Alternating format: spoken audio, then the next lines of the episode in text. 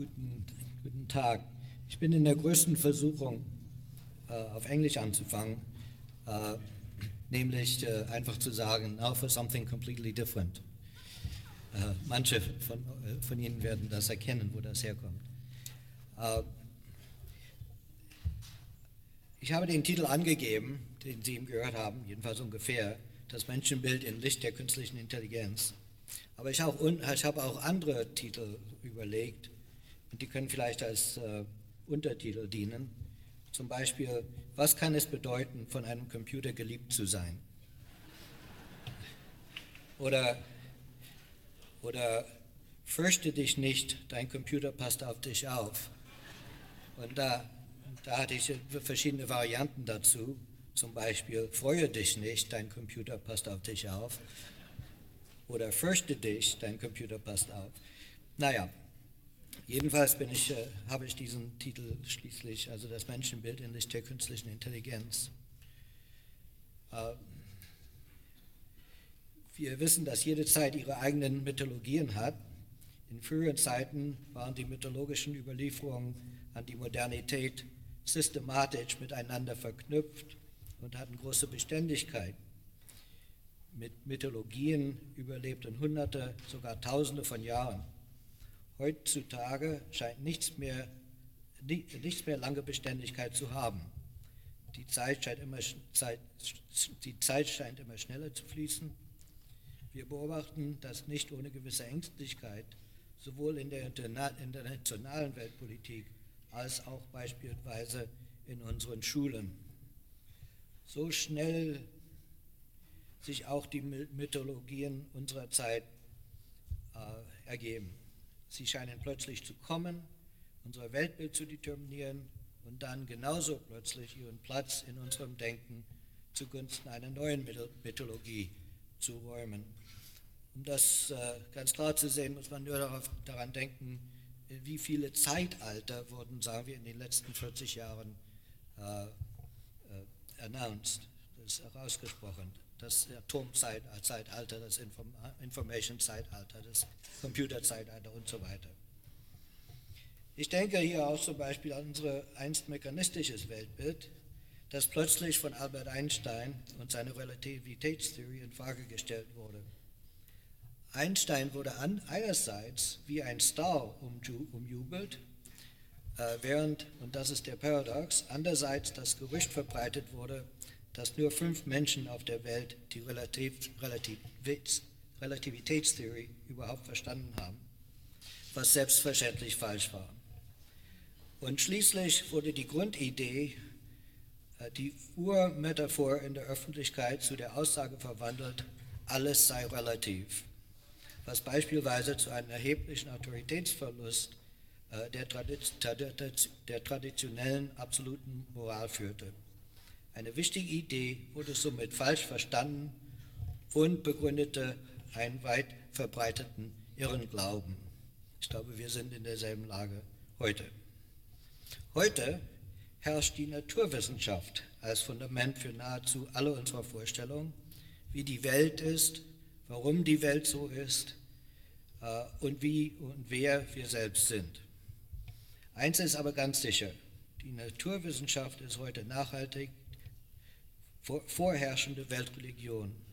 Es gibt Novizen, zum Beispiel die Studenten, wenn ich auf Englisch sprechen würde, würde ich sagen die Graduate Students ganz besonders, äh, Priester und Bischöfe, sogar Kardinäle, nämlich die, Nobelpreis, die Nobelpreisträger äh, in der Naturwissenschaft.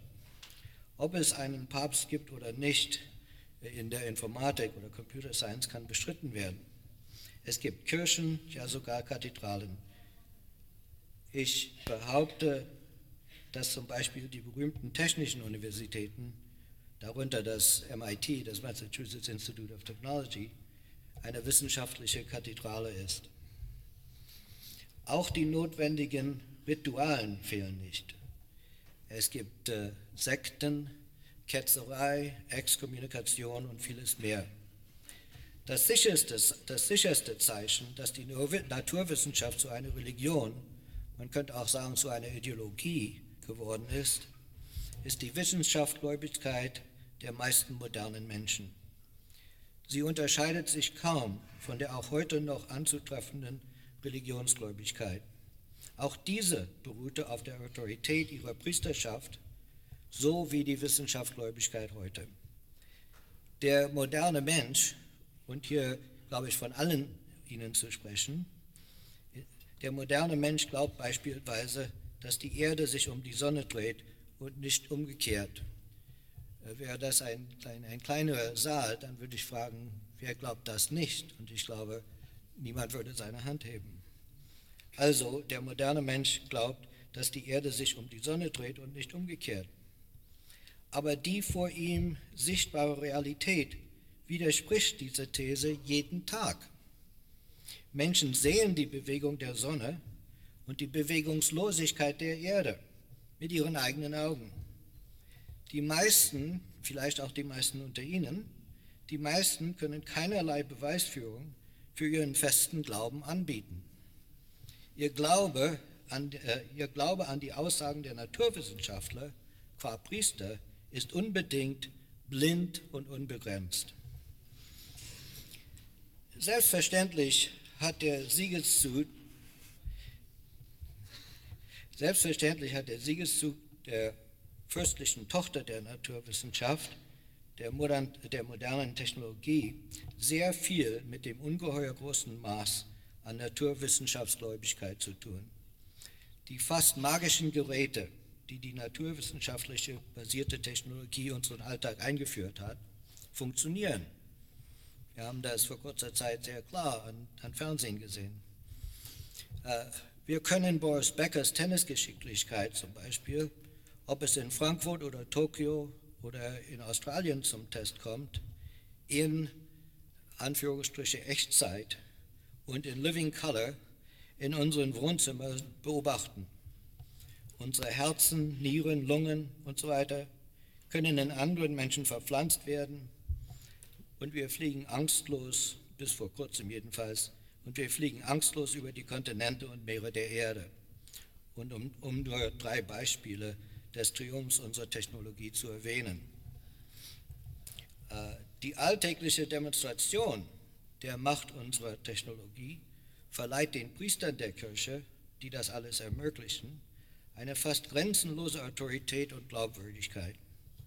Aber während die Triumphe der Technologie sich häufen, wird die zugrunde liegende Naturwissenschaft immer abstrakter und damit für die Öffentlichkeit undurchschaubarer, sogar unverständlicher. Paradoxerweise erhöht dieser Umstand die Inbrust der Gläubigen. Immer mehr Menschen leiden bis zur Verzweiflung an dem Gefühl einer unkündbaren Entlegenheit eines ganzen, eines ganzen Kontinents von grundlegendem Wissen unserer Zeit. Dies führt zu einem Verlust des Selbstvertrauens und der Selbstsicherheit, äh, äh, Entschuldigung, äh, auf, die, auf die eigenen intellektuellen Fähigkeiten. Das heißt, ich werde es wieder sagen, dies führt zu einem Verlust des Selbstvertrauens und der Selbstsicherheit in Bezug auf die eigenen intellektuellen Fähigkeiten. Umso mehr steigt die Abhängigkeit von Experten, einschließlich den Priestern der Naturwissenschaften. Die philosophisch gesehen höchst spektakuläre und auch deswegen wichtige Zauber, das philosophisch gesehen höchst spektakuläre und auch deswegen wichtigste Zaubergerät, das die Technik in der jüngsten Zeit in das Alltagsleben des modernen Menschen eingeführt hat, ist der Computer. Leider waren die früheren Computerfachleute maßlos unverantwortlich in ihren Berichten an die Öffentlichkeit. Der Computer wurde von Anfang an als ein Riesengehirn, also Giant Brain, bezeichnet, mit menschlich-intellektuellen Fähigkeiten charakterisiert und im Allgemeinen als Problemlöser präsentiert. Heroische Leistungen wurden dem Computer zugeschrieben. Noch in der Frühzeit des Computers behaupten führende Computerwissenschaftler, ich glaube, es gab Computerwissenschaftler lange vor es gab Computerwissenschaft, äh, behaupten führende Computerwissenschaftler an Elitenuniversitäten, ich denke hier an Harvard-Universität, sie hätten das Problem der automatischen Sprachübersetzung im Prinzip vollständig und tatsächlich nahezu gelöst. Sie logen. Ob sie das wussten oder nicht, bleibt immer noch offene Frage. Was sie nicht erkannten nebenbei, ist, dass um Sprache zu übersetzen, äh, muss man erst, was gesprochen wurde, verstehen. Äh, sicherlich, sicherlich waren sie von dem Potenzial des Computers fasziniert, wie ich auch war im Anfang und immer, bin immer noch. Äh, und mit Recht.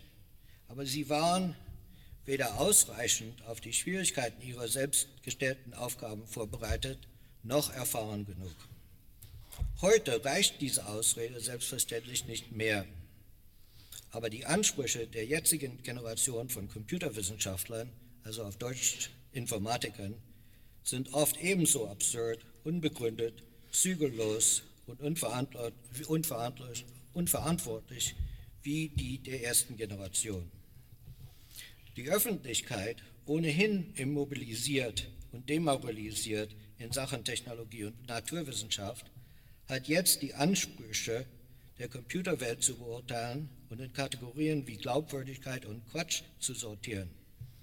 Sie ist auf diese Aufgabe ebenso vorbereitet, wie etwa die gläubigen Menschen im Mittelalter es waren, die die Aussagen ihrer Theologen bewerten sollten. Die größten Misstäter sind unter den akademischen Forschern in dem Bereich der Computerwissenschaften zu finden, der sich künstliche Intelligenz oder einfach KI nennt, besonders diejenigen in Amerika. KI oder AI, Artificial Intelligence, im englischen Sprachraum, wurde als eine Spezialität des allgemeinen Fachs Computer Science oder Informatik in 1956 gegründet. Schon am Anfang spaltete sich die KI in zwei Zweige. Die Aktivisten und die Ideologen könnte man sie nennen. Das Merkmal der Aktivisten ist ihr Interesse an dem Entwurf von Computersystemen, die sehr kluge und geschickte Arbeiten leisten. Arbeiten, die als Werke intelligenter Menschen erkannt würden, wüsste man nicht, dass Maschinen sie vollbracht haben. Aktivisten lernen gerne, welche Art, in welcher Art und Weise Menschen die Aufgaben verrichten, die der Computer übernehmen soll, und nutzen oft die so gewonnenen Einsichten für ihre Programme. Aber sie bestehen nicht darauf, ihre Maschinen als Modelle menschlichen Verhaltens zu bezeichnen. Ihr Hauptziel ist es, kluge Computersysteme zu entwerfen und herzustellen. Ein Beispiel für so ein kluges Computersystem ist, äh, ist, ist, das System, oder vielleicht sollte ich sagen, die vielen Systeme, die heutzutage die großen Flugzeuge landen. In den meisten Fällen, wenn ein äh, 747 zum Beispiel landet, sitzen die Piloten mit ihren Händen in, ihrem Schoß und lassen de, de, den Computer das, das, Flugzeug landen. Aber, aber niemand denkt daran, äh, dass irgendwie äh, diese Computer irgendwie mit, mit äh, menschlichem Denken oder als menschliches Gehirn äh, zu bezeichnen. Die Ideologen haben nichts geringer vor, als Modelle des menschlichen Denkens zu entwerfen, die die Menschen zu einem weit überlegen in der Denkfähigkeit sein soll und zum anderen wissenschaftliche Erklärung des Denkprozesses, der Funktion des menschlichen Gehirns, den genauen Modus operandi der Emotionen und so weiter liefern sollte. Nebenbei wollen die Ideologen, dass ihre Modelle auch praktisch funktionieren. Die Entwicklung von funktionsfähigen Modellen steht offensichtlich weniger im Vordergrund für die Ideologen als äh, dass die zugrundliegenden Theorien mindestens plausibel sind. Es war mal in, nicht so lange her in meiner Universität, dass wenn Graduate Students zu uns kamen, besonders ich meine jetzt im Bereich Artificial Intelligence, dass sie müssten vom Anfang zum äh, zuallererst eine Frage beantworten. Und die Frage war, äh, willst du reich werden oder Gott spielen. Die, die reich werden worden, wollten, die waren die Aktivisten und die, die Gott spielen wollten, die Ideologen. Äh, der Aktivistenzweig der KI hat weniger Prestige in den Universitäten und in der Öffentlichkeit als der des Idealistenzweigs. Der Hauptgrund dafür, dass die Aktivisten an ihren gelungenen Projekten gemessen werden, nicht an dem, was sie vielleicht nächstes Jahr schaffen können. Die Ideologen, die Ideologen andererseits werden gemessen an den Ansprüchen, die sie an die oft ferne Zukunft stellen. Die Öffentlichkeit ist davon überzeugt, dass die Aufgabe, den ganzen Menschen in einen Computer zu fassen, ungeheuer schwer ist und dass die Fortschrittberichte der Ideologen jenseits der Verständnisschwelle äh, des einfach gebildeten Menschen liegen. Es bleibt den durchschnittlichen Menschen nichts anderes übrig, als die sensationellen Berichten zu glauben und zu staunen. Ein paar Beispiele. Die Aktivisten haben Computersysteme geschaffen, die Schach auf Weltklasse spielen.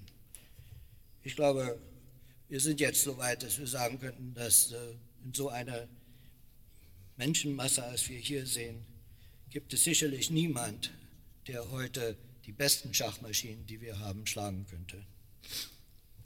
Dabei wurde jedoch kaum Erkenntnisse darüber gewonnen, was in dem Gehirn eines Weltmeisters in dem Moment vorgeht, in dem er über seinen nächsten Zug entscheidet. Die Qualität des Computerspiels ist im großen Maß der unglaublich hohen Rechengeschwindigkeit und der riesigen Speicherkapazität hochmoderner Computer zuzuschreiben. Die Gesellschaft ist bereit, Computeringenieure, die ultraschnellen, die, die ultraschnelle Computer herstellen, zu belohnen. Aber die Informatiker, die später solche Maschinen, das heißt die Macht solcher Maschinen benutzen, um ein großes Problem zu lösen, gewinnen weniger Prestige. Die Ideologen sprechen und schreiben ganz anders. In jüngster Zeit schrieb Hans Moravec, ich will den Namen deutlich sagen, Hans Moravec, Leiter des Mobil Laboratory der Carnegie, Mobil Robot Laboratory der Carnegie Mellon Universität in Pittsburgh, Pennsylvania, dass jede wesentliche Funktion des Menschen, sei sie nun körperlich oder geistig, schon sehr bald in einem künstlichen Gegenstück haben wird und dass die, Robo die Robotiker eine Maschine schaffen werden, die, äh, äh, Zitat, denkt und handelt wie ein Mensch, so wenig sie ihm auch in physischen oder geistigen Details ähneln mag. Äh, ein Zitat. Er geht, so er geht sogar so weit zu prophezeien, dass solche Maschinen, Zitat, unsere zivilisatorische Evolution vorantreiben können. End Zitat.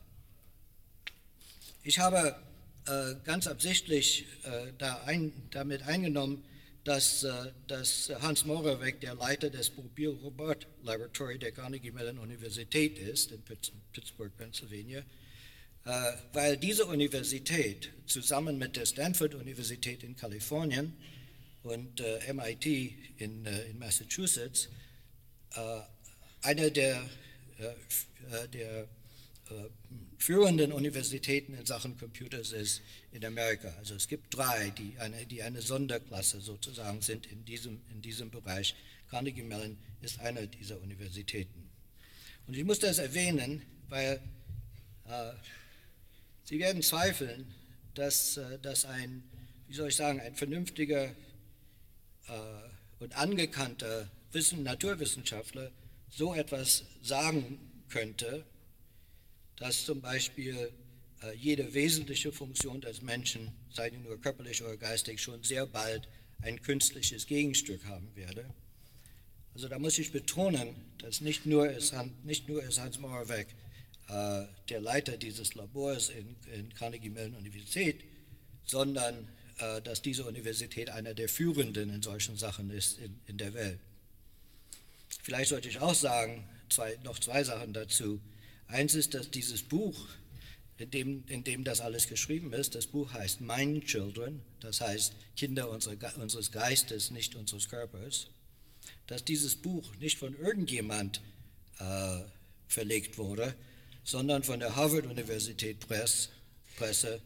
Und Harvard University äh, ist nicht äh, im Geschäft, äh, Science Fiction zu äh, publizieren.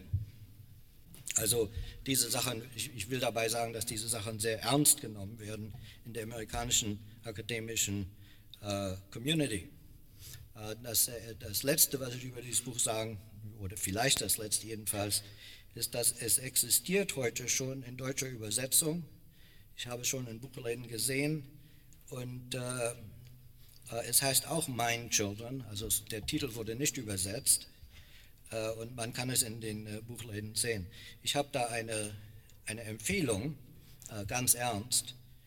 Äh, ich empfehle Ihnen alle, in einen Buchladen reinzugehen, nicht alle zusammen äh, und, äh, und sich das Buch runterholen und die ersten hm, so fünf oder sechs Seiten zu lesen, das ist ein Prolog, und dann das Buch zurückzustellen, äh, dann, dann haben Sie das, also der, der Kern, was, was Moravec zu sagen hat.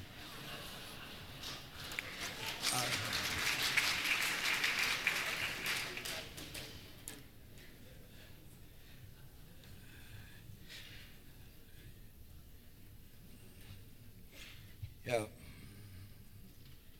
Äh, solche Aussagen der Ideologen haben verschiedene Wirkungen in der Öffentlichkeit. Äh, sie erstens mit der Tiefe der Aufgaben, mit der sich die KI beschäftigt, zu beeindrucken. Zweitens anzudeuten, welcher Fortschritt bereits erzielt wurde. Und drittens, und es ist besonders wichtig, ein gewisses Menschenbild als völlig selbstverständlich in der Gesellschaft zu propagieren. Diese Strategie ist deshalb so wirkungsvoll, weil die Naturwissenschaften seit langem den menschlichen Verstand in dieser Richtung geprägt haben. Heute streiten nur wenige Menschen darüber, dass der Mensch im Grunde genommen eine Informationsverarbeitungsmaschine ist und dass Teile des lebenden Menschen künstlich oder durch Spendorgane ersetzt werden können. Fast die gesamte abendländische Medizin ist auf dieser materialistischen Hypothese aufgebaut.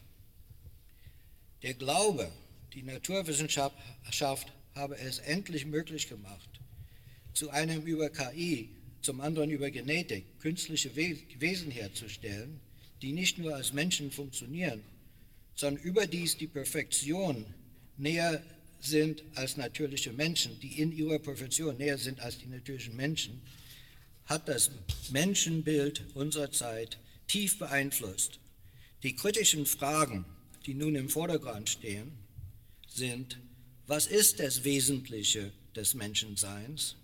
Welche Eigenschaften der menschlichen Intelligenz sind computable, auf Englisch gesagt, sind berechnable, äh, berechnable ja, ich werde es da liegen lassen. Der Streit darüber, welche Eigenschaften der menschlichen Intelligenz sich genau, äh, nun genau in Form von Computerprogrammen verschlüsseln lassen, hat die Artificial Intelligence Gemeinde lange Zeit beschäftigt. Er entzündet sich zum Beispiel an der Frage, bis zu welchem Grad ein Computer lernen kann, menschliche Sprache zu verstehen. Ich habe lange Zeit die Position vertreten, dass wir Menschen Sprache aufgrund unserer eigenen, ich würde sagen, vollständigen persönlichen Lebensgeschichte verstehen. Weil, nur, weil nun keine zwei Menschen genau die gleiche Lebensgeschichte vorweisen, können auch keine zwei Menschen sich einander perfekt verstehen. Aber der größte Teil unseres Sprachverständnisses steht in Kontexten, die wir mit anderen Menschen teilen. Die gemeinsamen Kontexte machen es uns möglich zu verstehen, was andere uns mitteilen. Die bloße Idee einer linguistischen Botschaft außerhalb jedes Kontexts und ohne jede Absicht ist eine Absurdität. Die Idee, eine Botschaft könne eine Bedeutung haben, ohne dass ein potenzieller Empfänger existierte, der sie entschlüsseln kann, ist ebenso absurd. Und ich möchte es mit einem ich möchte Ihnen das zeigen mit einem Beispiel, einer, einer ganz kleinen Geschichte die ich, die ich selbst erlebt habe. Das Ziel hier ist, äh, Sie sollten sich fragen, was bedeutet ein bestimmter Satz und kann ein Satz ohne Kontext, einfach ein Satz in einer ganz einfachen, ein ganz einfacher Satz in einer Sprache, die Sie verstehen, kann so ein Satz eine Bedeutung haben, ohne dass Sie dazu eine, sozusagen eine Geschichte äh, mitbringen. Das, folgende, das ist das folgende kleine Abenteuer, das ich äh, gehabt habe. Ich war in New York, in Manhattan, so drei, vier Uhr im Nachmittag. Ich war auf einer, an einer Ecke, die Ampel war rot und obwohl in Boston Ampeln sind mehr oder weniger Empfehlungen, in New York, in Manhattan sollte man darauf achten. Und so da waren eine ganze Menge Menschen, die da standen an dieser Ecke und warteten, die Ampel, dass die Ampel grün wird. Äh, da, da steht ein Mann neben mir, vielleicht mein Alter, vielleicht ein bisschen jünger, und er stoßt mich an mit seinem Ellbogen. Und ich, äh, ich sehe ihm an und er fragt mich ziemlich leise, natürlich auf Englisch, aber es macht überhaupt keinen Unterschied, fragt mich ziemlich leise, sind Sie Jude? Sage ich ja. Und dann sagt er, wie spät ist es?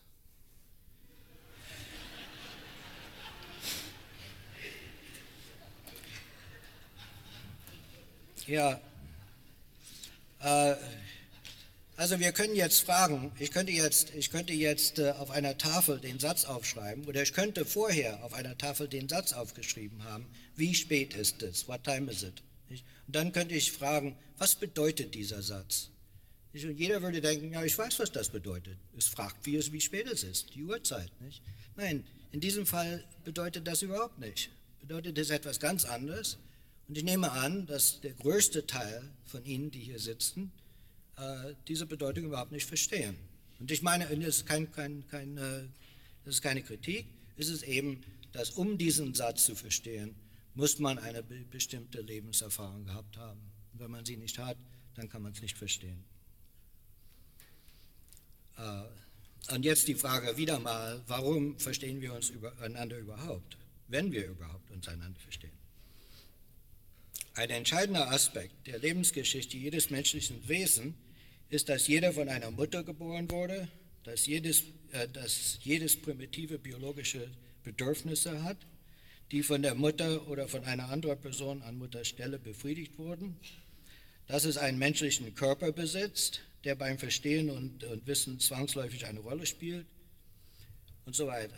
Ich habe einmal geschrieben, ein Mensch könnte zum Beispiel wissen, was für eine Art von Gefühl es ist, wenn er die Hand eines anderen berührt. Der Erwerb dieses Wissens ist sicherlich nicht ausschließlich eine Funktion des Großgehirns. Das Wissen schließt zum Teil das Bewegungsempfinden ein. Sein Erwerb setzt den Besitz einer Hand voraus, um nur das Allermindeste zu nennen. Ein ganz einfaches Beispiel. Was bedeutet es, es ist ein ähnliches Beispiel, was bedeutet es, eine Hand auf, die, auf seine Schulter zu spüren. Äh, eine ernsthafte Antwort hierauf können Sie mir nur geben, indem Sie eine Geschichte erzählen. Also Sie könnten das heute Abend vielleicht miteinander spielen, als ein, ein, Satz und dann, was bedeutet es und welche Geschichten kommen daraus. Man kann, man kann nicht sagen, was es bedeutet, ohne eine Geschichte zu erfinden. Zum Beispiel, ein junger Mann hat Krach mit seiner Freundin gehabt Sie hat ihn verlassen. Und nun sitzt er in der Bibliothek, versucht zu arbeiten, er ist sehr zerstreut und plötzlich spürt er eine Hand auf seiner Schulter. Und was folgt? Okay. Oder eine andere Geschichte. Jemand wird von der Polizei verhört. Er sitzt auf einer Bank im Wartesaal des Bahnhofs und fühlt eine Hand äh, äh, auf seine Schulter. Ich meine, er wird von der Polizei verfolgt und er sitzt auf einer Bank in einem Wartesaal in einem Bahnhof und er fühlt eine Hand auf seine Schulter. Das ist eine ganz andere Bedeutung. Es wird deutlich, dass diese beide, dass beide Gefühle nur im Kontext erklärt werden können, denn die tiefere Bedeutung ist eine völlig andere. Um diese beurteilen zu können, muss man Lebenserfahrung haben und ein menschliches Empfindungsvermögen besitzen. Es gibt in anderen Worten Dinge, das ist das Wichtigste, und ich glaube, gerade hier renne ich durch offene Türe, wenn ich das sage. Es gibt andere, in anderen Worten Dinge, die Menschen nur deshalb wissen, weil sie einen Körper haben. Kein Organismus, der keinen menschlichen Körper besitzt, kann diese Dinge in der gleichen Weise wissen wie der Mensch. Jede symbolische Umschreibung dieses Wissens muss notwendigerweise an Information verlieren, die andererseits für manche menschliche Zwecke entscheidend ist.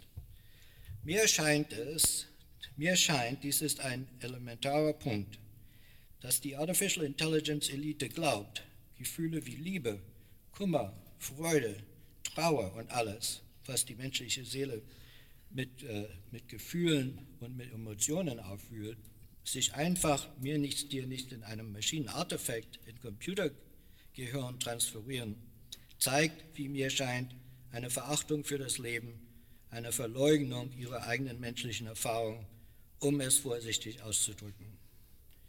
Äh, vielleicht, wenn die künstliche Intelligenz ein Papst hat, ist es Marvin Minsky, ein, ein Kollege in MIT, Professor Marvin Minsky. Und er hat mal gesagt, und jetzt muss ich es auf Englisch sagen, er hat mal gesagt, the brain is merely a meat machine. Also auf Deutsch übersetzt, und da sehen wir auch etwas dabei äh, mit der Sprache und was es bedeutet, es zu verstehen. Wie soll man das auf Deutsch übersetzen? The brain is merely a meat machine. Also ganz einfach könnte man sagen, das Gehirn ist bloß eine Fleischmaschine. Aber äh, er hat das lange her gesagt und bis, bis heute verteidigt er das noch. Äh, aber in dieser, in dieser Übersetzung verliert man etwas, nämlich dass auf Deutsch, auf Englisch, äh, rather, auf Englisch gibt es zwei verschiedene Ausdrücke für Meat, für, für Fleisch. Nicht? Das eine, also Meat, und das andere Flesh. Nicht? Er hat nicht gesagt, the brain is merely a flesh machine, He said the brain is merely a meat machine. Und was ist der Unterschied? Der Unterschied ist, dass Fleisch, also Fleisch, ist lebendes Fleisch. Es ist, äh, es ist das Fleisch meiner Muskeln zum Beispiel. Meat ist totes Fleisch, mit dem man alles machen kann. Man kann es wegwerfen, man kann es verbrennen, man kann es essen, man kann alles mit Meat machen. Also, the brain is merely a meat machine zeigt eine Verachtung so wie ich das sehe, äh, des, des Lebens.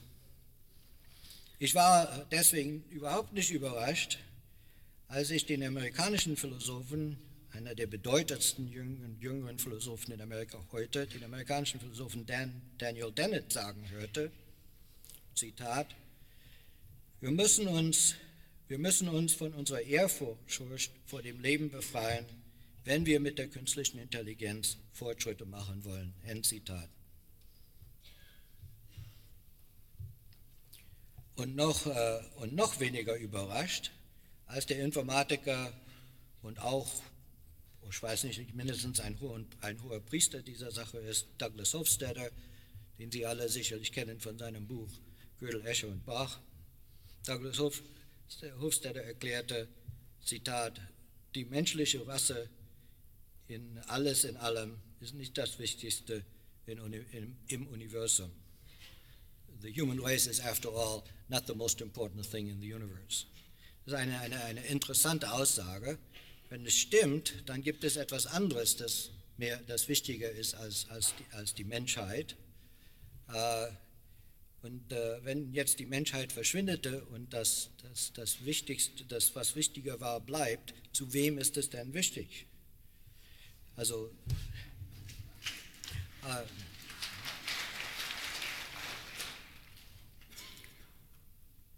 ich, äh, ich, ich äh, gehe aus meinem Weg, über diese Sachen zu kommentieren, äh, weil ich weiß, äh, wir sollten es alle wissen, von sehr, sehr teurer Erfahrung, dass Ideen, auch falsche Ideen, Macht haben die Idee, dass ein Mensch ein Objekt ist, getrennt von seiner Umwelt, vom Mitmenschen oder jedenfalls trennbar von, der, von seiner Umwelt und von Mitmenschen, äh, für naturwissenschaftliche Zwecke ist falsch und gefährlich. Sie kommt zustande und gewinnt an, an Einfluss nur aufgrund der Unterwürfigkeit des modernen Menschen gegenüber der Naturwissenschaft. Der Wiedergewinn unseres Vertrauens in unseren eigenen Denk- und Traumfähigkeiten ist notwendig, um ein vieldimensionales Menschenbild herzustellen oder sollte ich vielleicht sagen, äh, wiederherzustellen. Vielen Dank.